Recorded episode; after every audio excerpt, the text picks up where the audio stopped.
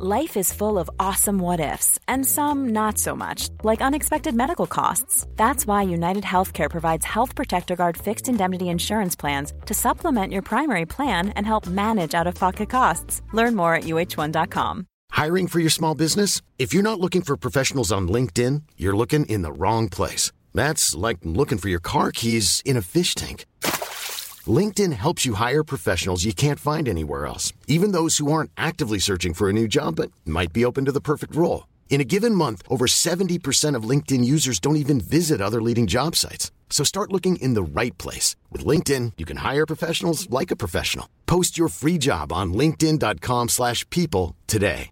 Hey, I'm Ryan Reynolds. At Mint Mobile, we like to do the opposite of what Big Wireless does. They charge you a lot we charge you a little. So naturally, when they announced they'd be raising their prices due to inflation, we decided to deflate our prices due to not hating you.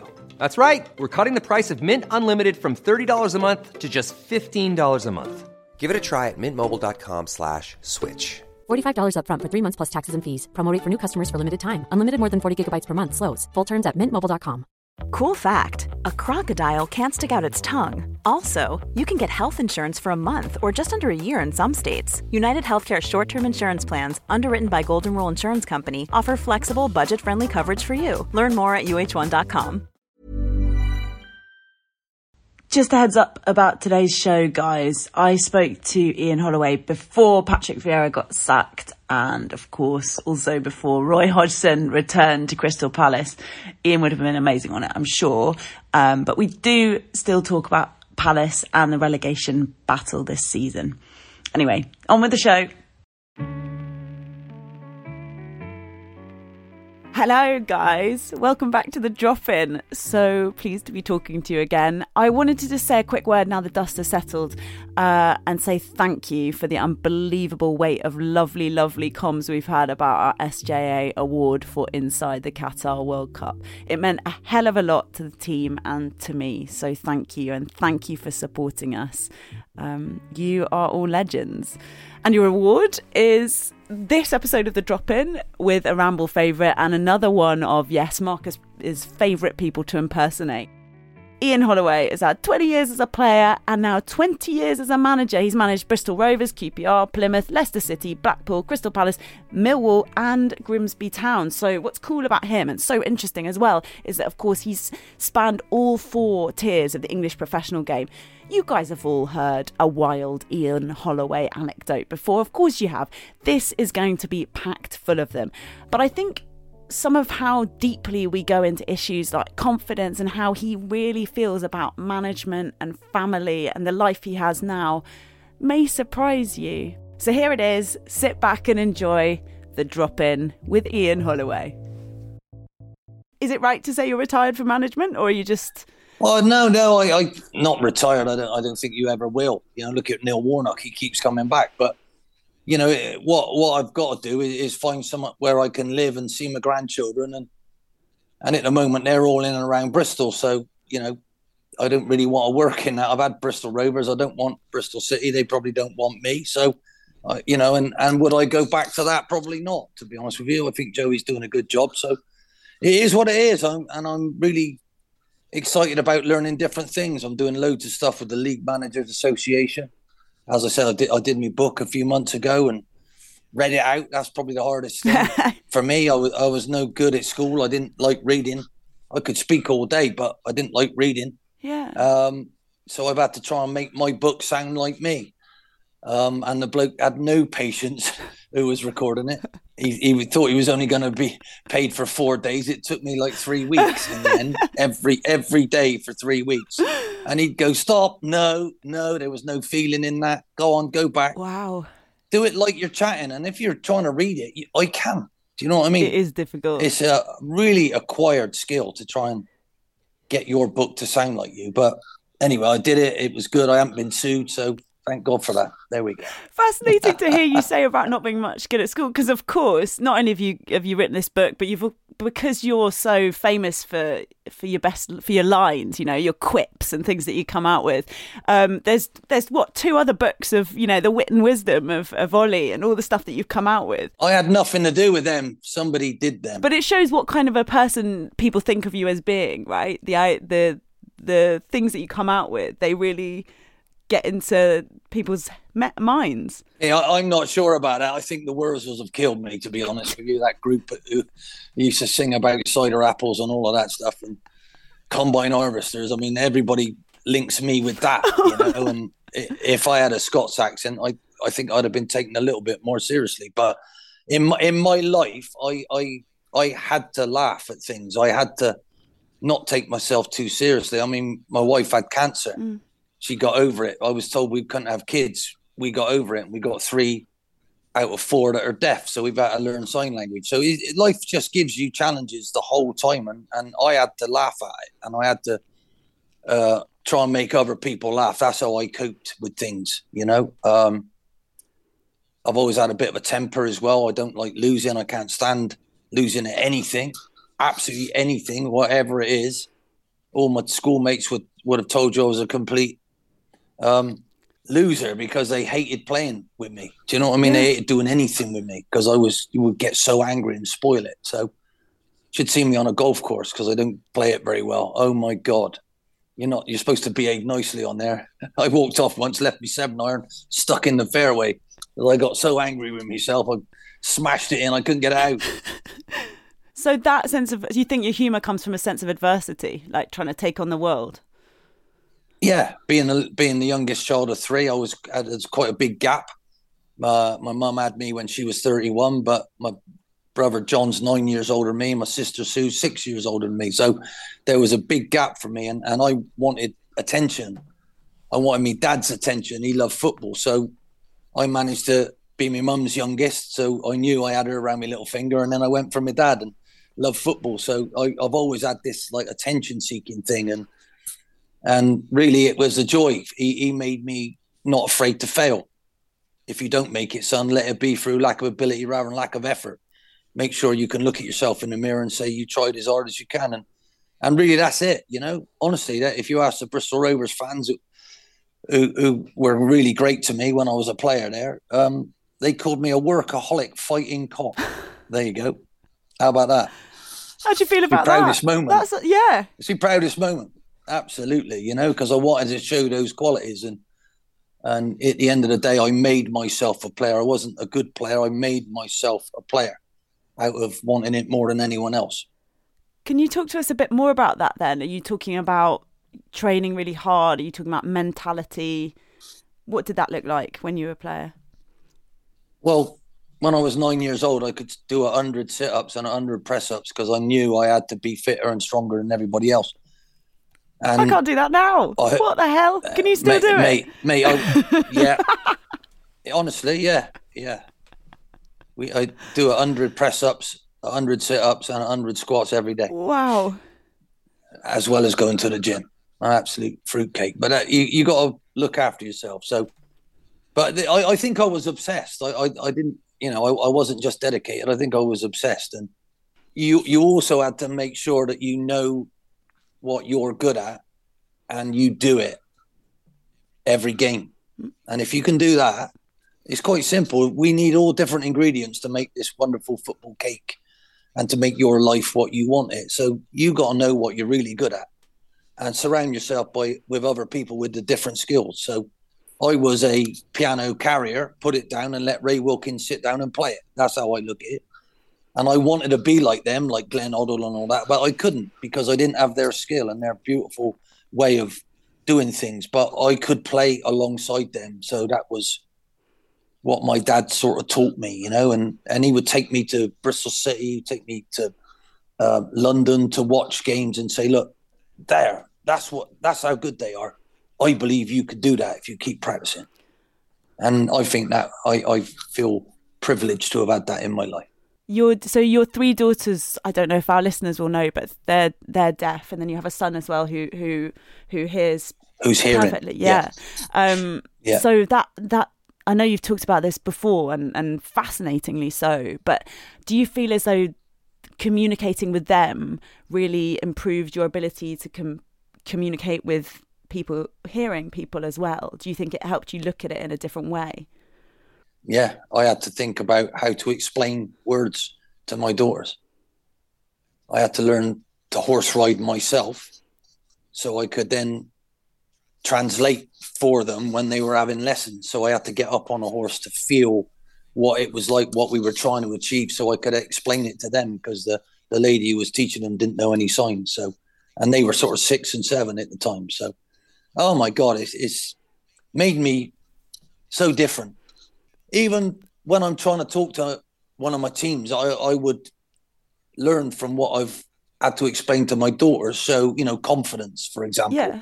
I look looked up the word confidence in the dictionary so I could try and explain to them. I, I feel that I've had to be their their self esteem, their self confidence, their confidence drop. So I come on, how, how you feeling? You know what I mean? And if they split up with their boyfriends and all of that, you know, come on, you're you're good enough. Don't you worry about that. So all all confidence is is an anticipation of a positive outcome. So you can change how you feel about something if you think differently. I've had to look at all of these things and and you know it, it's it's quite incredible, honestly. You know, um, we we took them on holiday once, I had a be- beautiful holiday, and um, we were in the Maldives, and and the sun was setting, and we were walking back to our lovely little shack, and my youngest I had on my shoulders, and the, uh, Chloe was who's two years older than her. She was walking by me, and I looked at my wife, and you could hear the sea just coming in, the waves coming in on the shore, just lapping the shore, and I had a little tear in my eye, and Chloe went, what, "What's wrong?" And I went, "Oh, you can't hear the beautiful sound of the water coming and and licking the shore." And she went, "Yeah, but can you see the diamonds dancing on the water?" And I looked out, and do you know what? It was exactly what she said. I hadn't seen that. I was enjoying the other side of the sound, but oh my god, when I looked, it was quite incredible. She said, "Don't worry about me.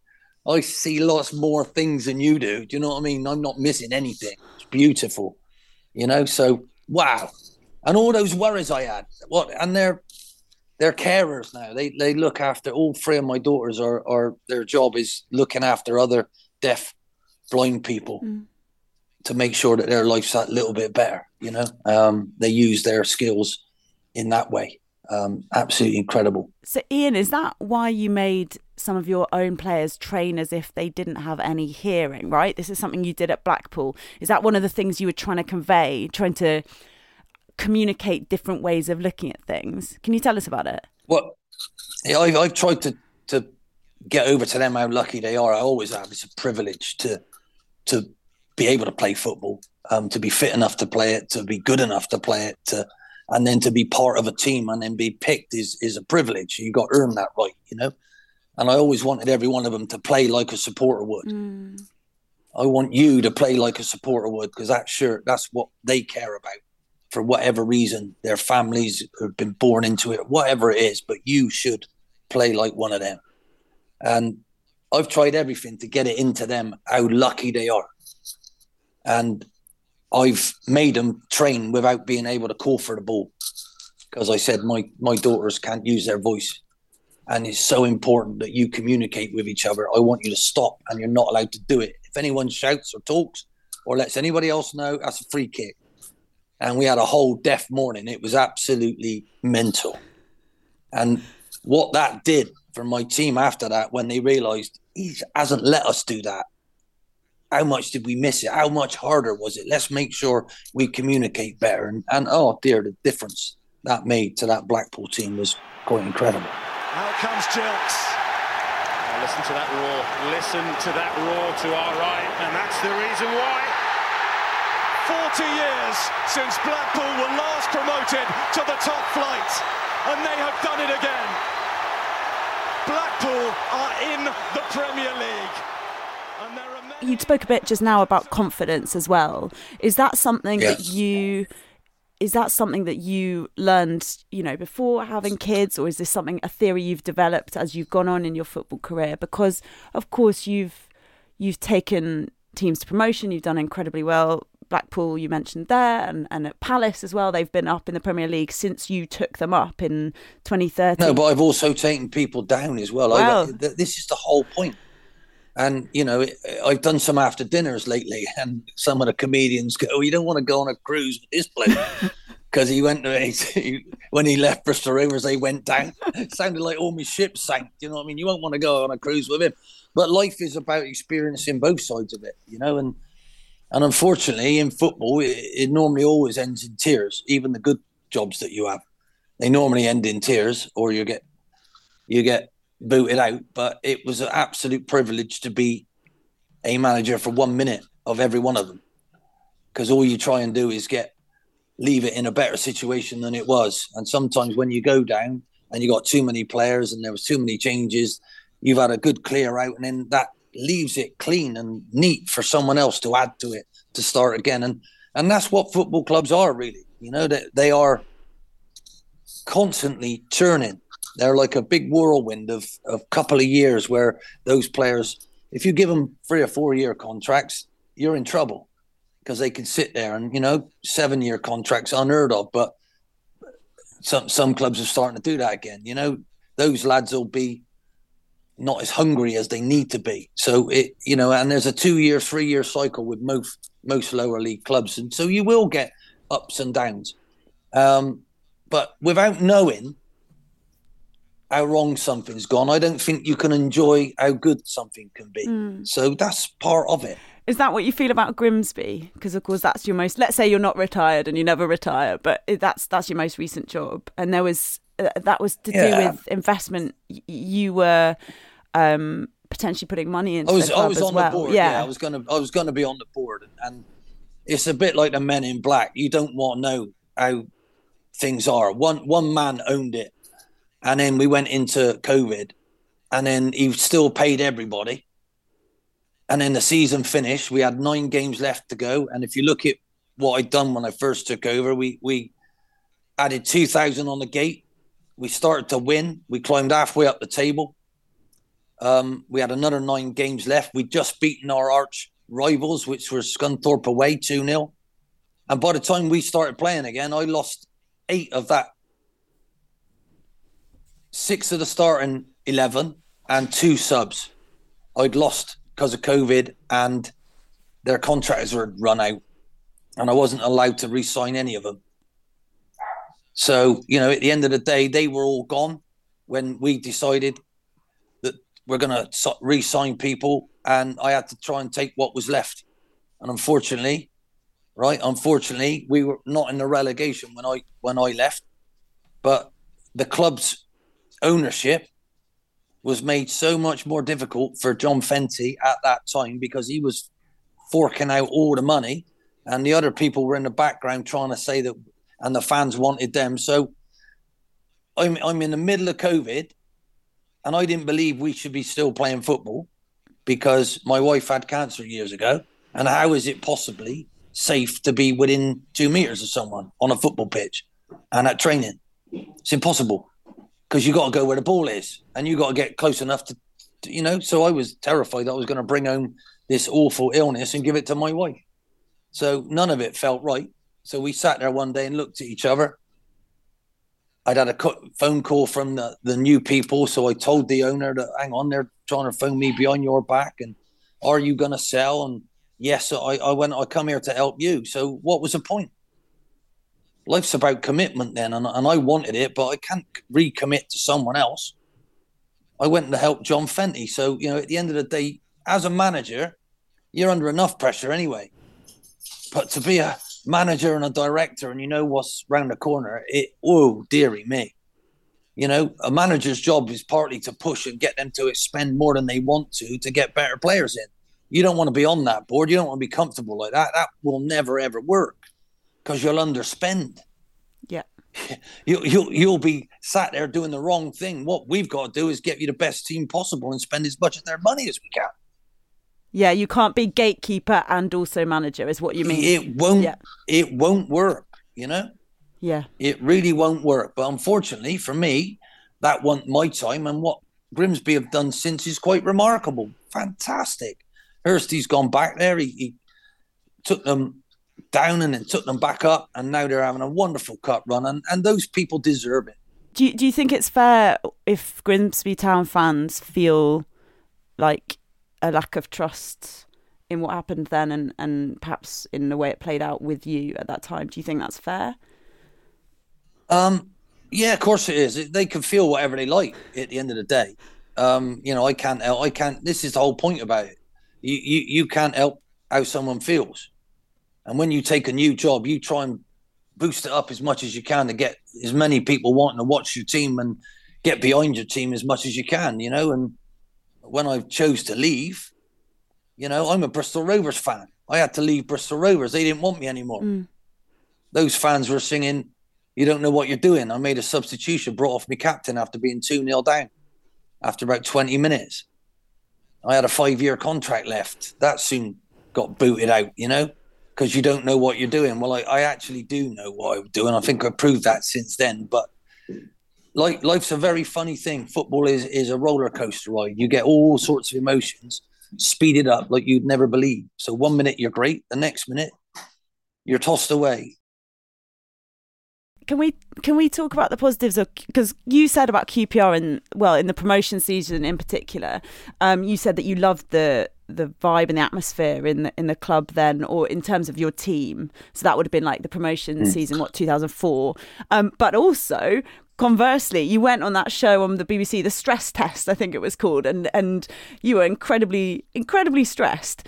Um, from what I understand. Uh, How do these two things fit together? Every football manager is incredibly stressed. yeah. Yeah, but what I found out in that program was that I was bringing it home. I thought I'd left it at work. Right. But I was becoming the result. So you don't think you are, but we are. And you do. And you take it out on your kids and whatever goes wrong there, you know. So I realized I was a problem causer, not a problem solver because of that program. Hmm. But you know, so you, you you have to look at yourself. You have to see what you're doing, and do we always see ourselves in the right light? Probably not. You know, um, I, I've learned more when it's gone wrong than I ever have when it went right.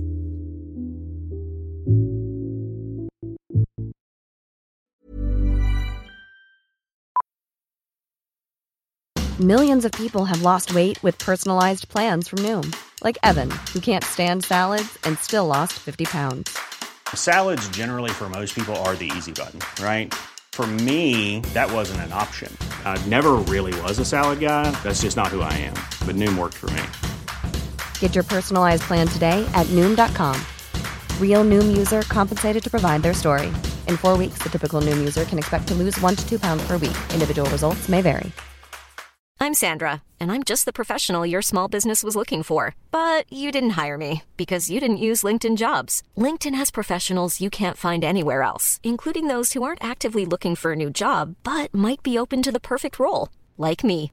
In a given month, over 70% of LinkedIn users don't visit other leading job sites. So if you're not looking on LinkedIn, you'll miss out on great candidates like Sandra. Start hiring professionals like a professional. Post your free job on linkedin.com/people today. Quality sleep is essential. That's why the Sleep Number Smart Bed is designed for your ever evolving sleep needs. Need a bed that's firmer or softer on either side? Helps you sleep at a comfortable temperature? Sleep Number Smart Beds let you individualize your comfort so you sleep better together. JD Power ranks Sleep Number number 1 in customer satisfaction with mattresses purchased in-store. And now, save 50% on the Sleep Number limited edition Smart Bed for a limited time. For JD Power 2023 award information, visit jdpower.com/awards. Only at a Sleep Number store or sleepnumber.com. Right, before we get back to Kate and Ian, it's time for a bonus Betfair popular bet builder. Select from the most popular pre-made football bet builders using Betfair's handy app, and you can add them to your bet slip in just one tap. Usually, every Friday on the preview show, we build our own Ramble popular bet builder for the biggest game happening that weekend. But seeing as England are back in action this week, we thought their game versus Italy on Thursday was a great chance to win some money for charity. All right, first up, Marcus has gone for Phil Foden to score or assist. Of course, Mason Mount being out, Marcus Rashford being out, Phil Foden's got a huge chance to impress. Marcus has picked him to score or assist. Jim has picked the following. Hello, it's Jim here, you lucky people. And for the latest Betfair Bet Builder, I'm going to go for Harry Kane to have two or more shots on target against Italy. I think this is going to be a bit of a barn burner. Uh, obviously, a lot of history there. Uh, so, yeah, Harry Kane to have two or more shots on target against Italy. All right, Harry Kane to have two or more shots on target seems reasonable to me. Uh, next up, we've got Andy. Hello, all. Andy here. Looking forward to Italy versus England on Thursday, even though uh, every time Jules presents, it means England have a bit of a nightmare. I'm sure that will change here. I'm sure Gareth Southgate will incorporate that into his tactics. Keep it nice and tight. I'm going for under 1.5 first half goals between two teams who will really respect each other. Andy going for a cagey first half there. Understandable against Italy, I'm sure we can all agree. And my final pick of the four is for under 3.5 cards. I don't know why, but I feel like referees are showing fewer cards at the moment, particularly in these international games. So I've gone for under three and a half cards in total. So, in summary, Phil Foden to score or assist, Harry Kane to have two or more shots on target, under one and a half first half goals and under three and a half cards. So three or fewer cards. A £5 bet with Betfair on that popular bet builder returns £113.31. pence, and if we win, all that money will go to Prostate Cancer UK. We'll be back with another round of Betfair's popular bet builder on the previous show this Friday. Exclusive to Betfair Sportsbook, T's and C's apply, 18 plus only. For more information on responsible gambling, head to begambleaware.org.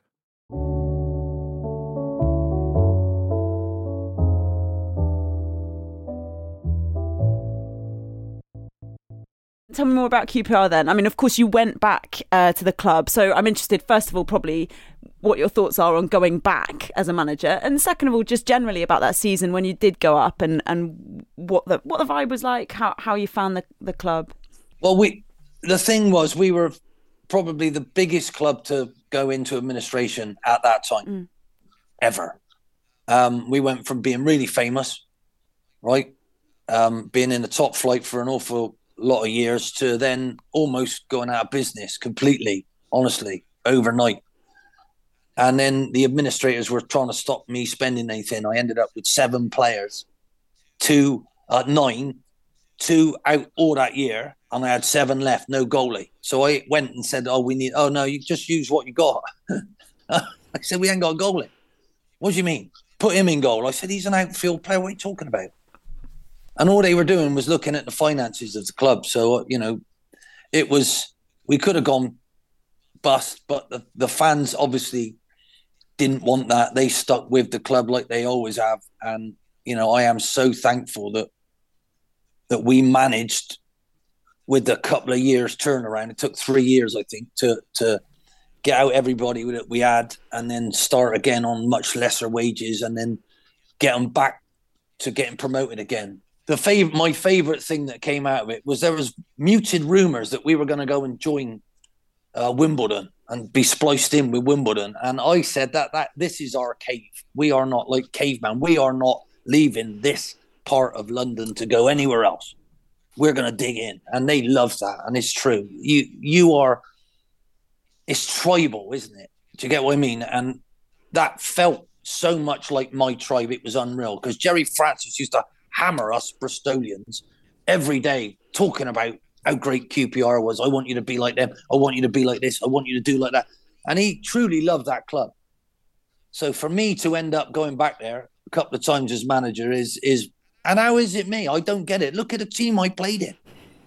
We finished fifth in the Premier League, right? Top London club. How can I be their manager above some of those other lads who were international players? I don't get it. I'm taking it, but I don't get it. I don't understand why, Kate. Do you know what I mean? That's how it is. I, you know, and maybe it's something to do with my personality. You never know. I think it might. Well, maybe it comes like you've said, like we've talked about in this whole conversation. You know, football comes down to relationships. Is there? Can you think of an example of a particular player who you've perhaps had to break down barriers with? I'd be interested to hear. I guess your way of like really getting under the skin of somebody who perhaps you didn't necessarily see eye to eye with in the first place? You know what? This could be so funny, and I can't. I'm not going to name names, but I have had situations that you will not believe. I had to pick one of my players up from his house because he couldn't find his keys. Right. And he wouldn't tell me why he couldn't find his keys. So I went and picked him up. And then 10 minutes later, his wife screams down the phone at him. She's found them. They were in the toaster. And she nearly blew herself up. So he must have had too many drinks the night before, came home, dropped his keys in the toaster, and he nearly blew his wife up. That's one. So I found found out that he was drinking too much. You know, I've had I've had someone drive off of my fall over, right? Literally fall over where they, they were alcohol fueled up. Mm. So get in their car, I had to chase them. I got in my car and I chased it because I knew he'd been drinking, right? You wouldn't believe what I've had to do. That fella went missing for three or four days and I thought he was dead, mm. right? And I couldn't force him to do stuff. You would not believe what happens, you know? I've had players who've lost their children and they don't want to play anymore, and, and I don't blame them, you know. And I've had to try and show compassion and understood, understand, trying to tell the board that yeah, we got to still pay him, you know, we've got to try and help him through this, you know. And and you would not believe what what some people will do, you know, and and it's absolutely heartbreaking, and it's yet again still so wonderful that you can help them and all you try and do is take that worry of away from them and then let them go out and express themselves. Because if you've got things on your mind, how can you possibly play the best football? You can. So as a manager, you have to try and facilitate that. And you have to be so open that they will then come and tell you and share it with you. Because you can't help anyone unless they really ask you for help. And that's what I found out. And one of my teams still talks to each other. My Blackpool team, they have got a WhatsApp group, so we're wishing everybody happy birthday, and everybody's putting on there how their families. It's absolutely marvelous, and I, I talked to them years ago about what I wanted to create, because in that club there was pictures of all the famous people. I took them down and I put them in the boardroom, mm-hmm. and I put up my players, and I went, I want you to be famous. I want people to remember you. We cannot live in the 50s and the 60s. We've got to try and, so 40 years on, let's try and, and hopefully some Blackpool supporters will remember my team. Unfortunately, we didn't last too long. It wasn't going to last, but my goodness me, I watched a, one of our two of our games against Liverpool the other day. Mm-hmm. Can we play you every week? Our fans were saying because we beat them home and away. Come on. and I still remember one wise crack. We were 2 0 up just before half time, and we had our pure white kit on. Yeah. And one of the fellows shouted out, Oi, get closer to him. It's Blackpool. It's not Real Madrid. Super. oh, you got to laugh. That is beautiful to hear. I can't believe it. I mean, although I feel like the number of WhatsApp groups I am in, you sometimes think you want you do want to leave them, but this sounds like a group that anybody would want to be a part of. and of course, that side, Ian, they were relegated with 39 points, which uh, from the Premier League, which would have been enough mm. to stay up every single season since then, I believe. So what what do you make of the speaking about today? What do you make? I mean, not specific. You don't you don't have to dwell on that, and and I don't want to make you cry, but you know, what do you make of the kind of competitive balance in the Premier League and and how the way things are going in terms of our top division? Um, well, truthfully, I I I feel there's too big a divide. I think some clubs are, are handling themselves absolutely magnificently. Um, and they're owned by gamblers, professional gamblers. You can see that they've brought that statistical element into it and they're making their sales and their buys absolutely brilliant. And they've stuck with the same manager, which is always a good thing to do. So they're doing really well, Brentford and, and Brighton. Um, but I, I'm not sure about countries being able, allowed to own football clubs. Um, I'm not sure that I trust the money and where it's going and how it's going. And, and you know, I would rather have someone in control of it all. Um, I think the EFL lost control when the Premier League split. We lost our biggest asset completely and utterly. Um, there's no other league like it in the world. Mm. Um, and we don't really have any power because we have to ask the owners if we want to change any of the rules, which doesn't make sense, you know. And and I, have said it all along. You you you should not. There, there needs to be discipline, and there needs to be a fairness, and it needs to be spread out and equally sorted out. And it's all too late. The horse is gone, and the, we're trying to shut the stable door. Should have happened straight away. And what? No, you don't control that money. That money comes in, and we take it like that, and we do it like that, right? You don't tell. You you tell them.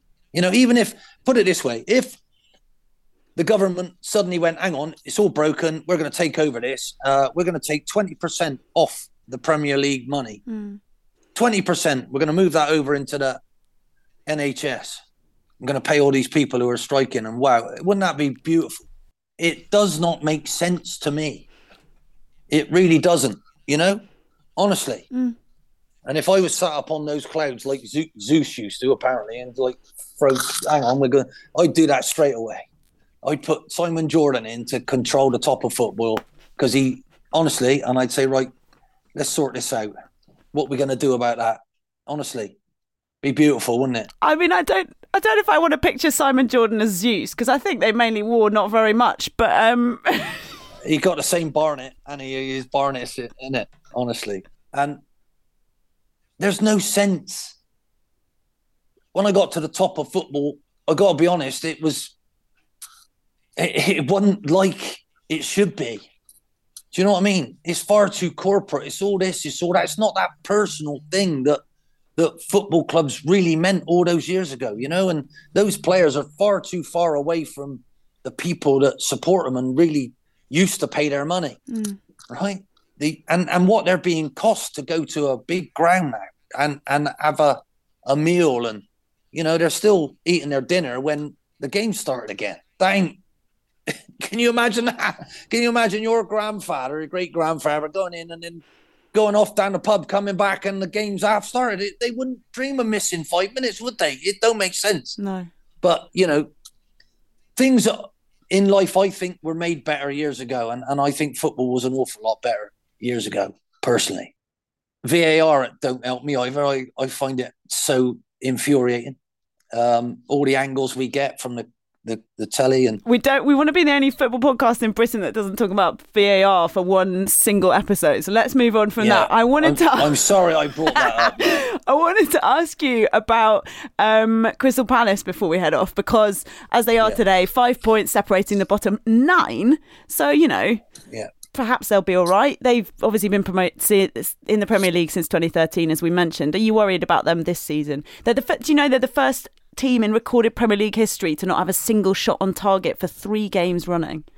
Oh yeah, well that's all the stats in it. I I, I didn't think they did that bad okay. against Man City. Yeah, honestly, I th- I thought that's a tough tough gig. They lost one 0 and they got heritage of doing well against City as well. They certainly have, and and you know at the end of the day, it's, it's a little bit worrying for me because Wilf's so important for them, you know, and they're playing him up front. Um, and I, you know, I'm glad he's he's a wonderful young young footballer, wonderful young man. Um, and I'm so glad. It's just very tough.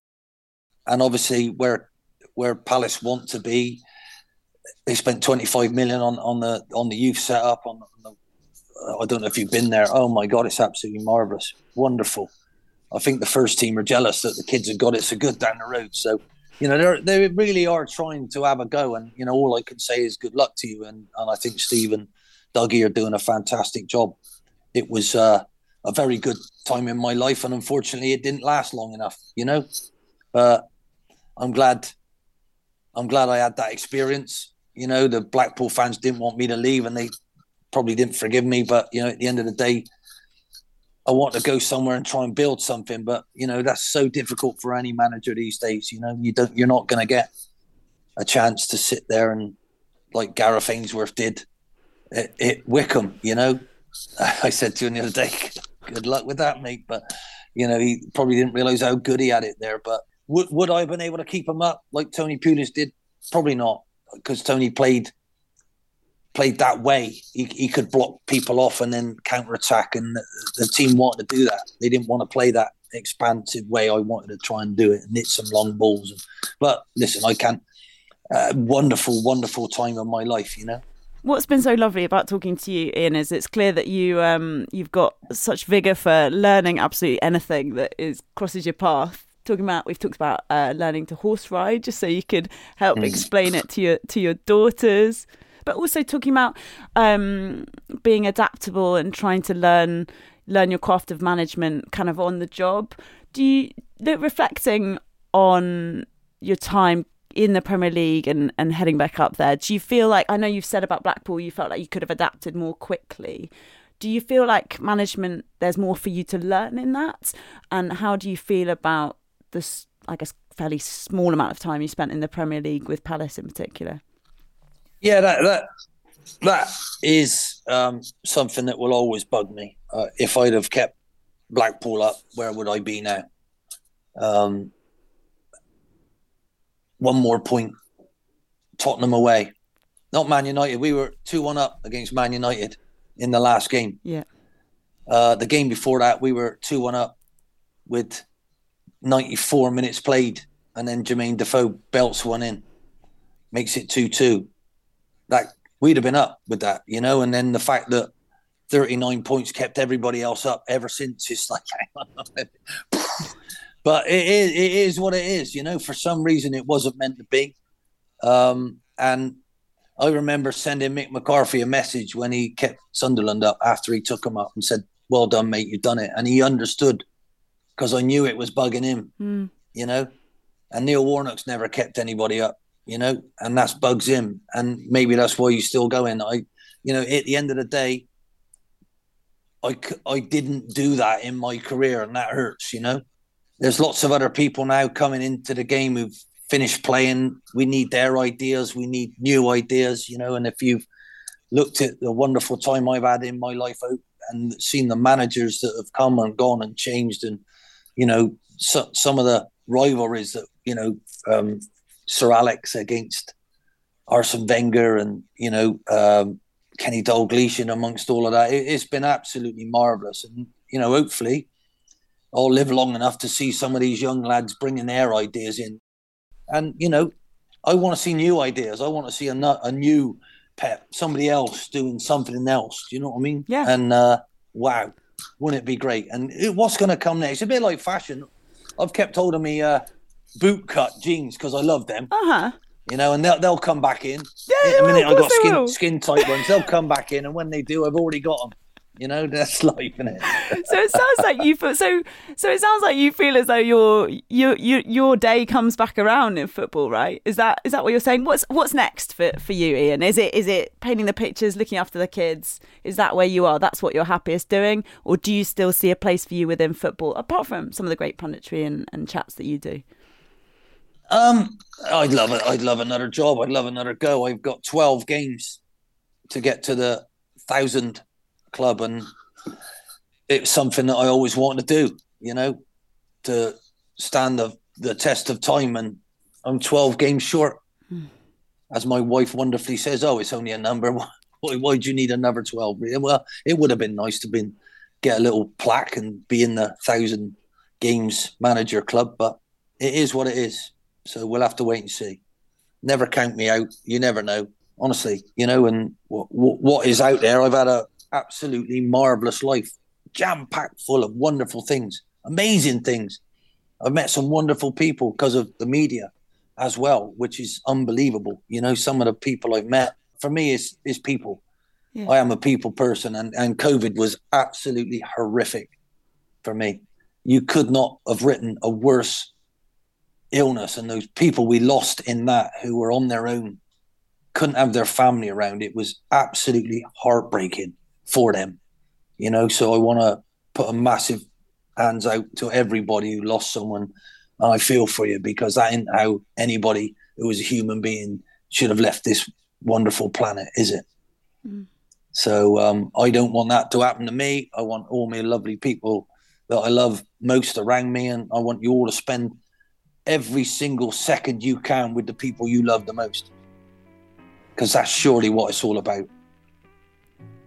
Too right. Thank you, Ian. This has been such a good chat, and I think your uh, your empathy and, and your qualities have really shone through. So thanks for sharing them with us.